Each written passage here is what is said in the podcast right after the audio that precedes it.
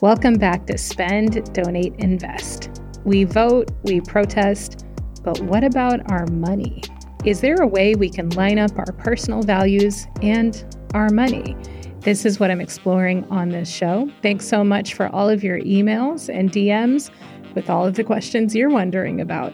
Today's letter is about Juneteenth, so let's get started. Here's this week's letter. I got the day off for Juneteenth, and I'm trying to think about ways to honor the holiday and incorporate it into my family's annual traditions. We have a nice tradition in my family of volunteering on Thanksgiving. We love it, it's fun, it brings the family together, it reminds us to practice gratitude. We usually spend some time that weekend learning more about Native American history as a family, and that has felt right for my family. So, what can we do for Juneteenth to honor the magnitude of this day.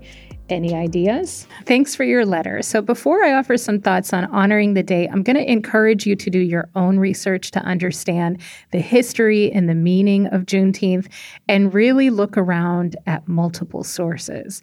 There's a tendency to gloss over some of the ugliest aspects of our country and an inability to hold painful truths along with gratitude for our progress. I think our best self is one where we can acknowledge where we started, work to improve, and continually check for successes and failures as we evolve. I think your family's participation in Juneteenth can be a part of how your family does this. So let's start with education. When I think about the potential of Juneteenth, the first thing I think about is the potential for education. And I'd encourage you to think about your family's specific relationship to the enslavement of Africans in this country. Were your family members enslaved? Were they enslavers? Do you live on a former forced labor camp? I guess they call those plantations in a lot of places. What's the truth behind your family's relationship to the enslavement of kidnapped Africans in America? Are you recent Americans like my family? Maybe you showed up here after the Emancipation Proclamation in the 1800s. Did your family benefit from the anti Black policies that lingered after slavery? Did your family work in careers where Black people were not allowed the same government protections or benefits? Did your family work in agriculture, for example? Did your family buy a home in a redlined area? Has your family benefited from anti Blackness? Exploring your family's relationship to slavery in America could be one way that you honor Juneteenth in your family. Let's talk about celebration. Depending on your relationship to slavery in America, you can be thoughtful about how to celebrate.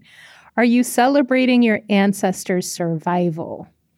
Are you celebrating Black joy? Are you celebrating African American culture and history? And finally, let's talk about activism. So, we talked about education, celebration. Let's talk about activism.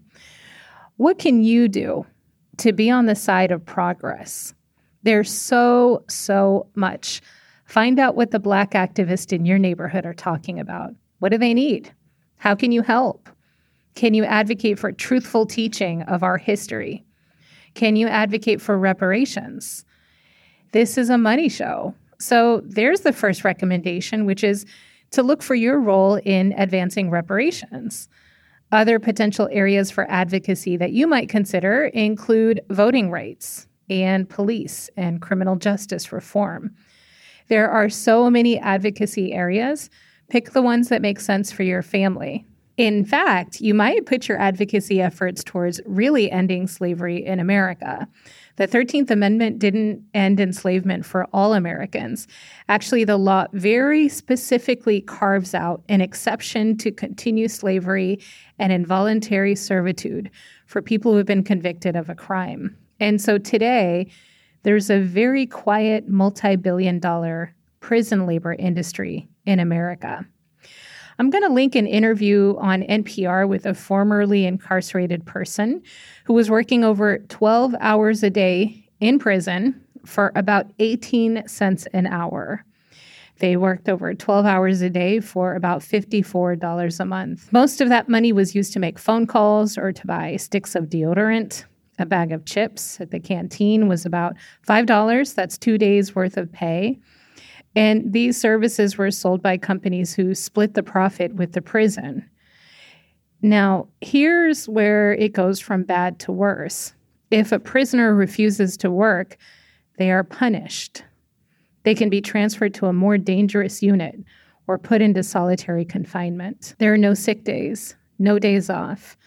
Advocating for better working conditions also leads to punishment. And incarcerated people are doing all sorts of forced labor. They build office furniture, they do laundry for universities. The biggest party supply store in the US, called Oriental Trading Company, hires prisoners to do labor in the interview I'm linking, the formerly incarcerated person says they were getting paid about 37 cents an hour after deductions were taken out to pay for their room and board in prison. Their job was to cut plastic for Oriental Trading Company, and they did that for about 10 years or so. So, after being released from prison, this formerly incarcerated person went to that very same company they've been working for for the past 10 years. And they applied for their old job, except now as a free person.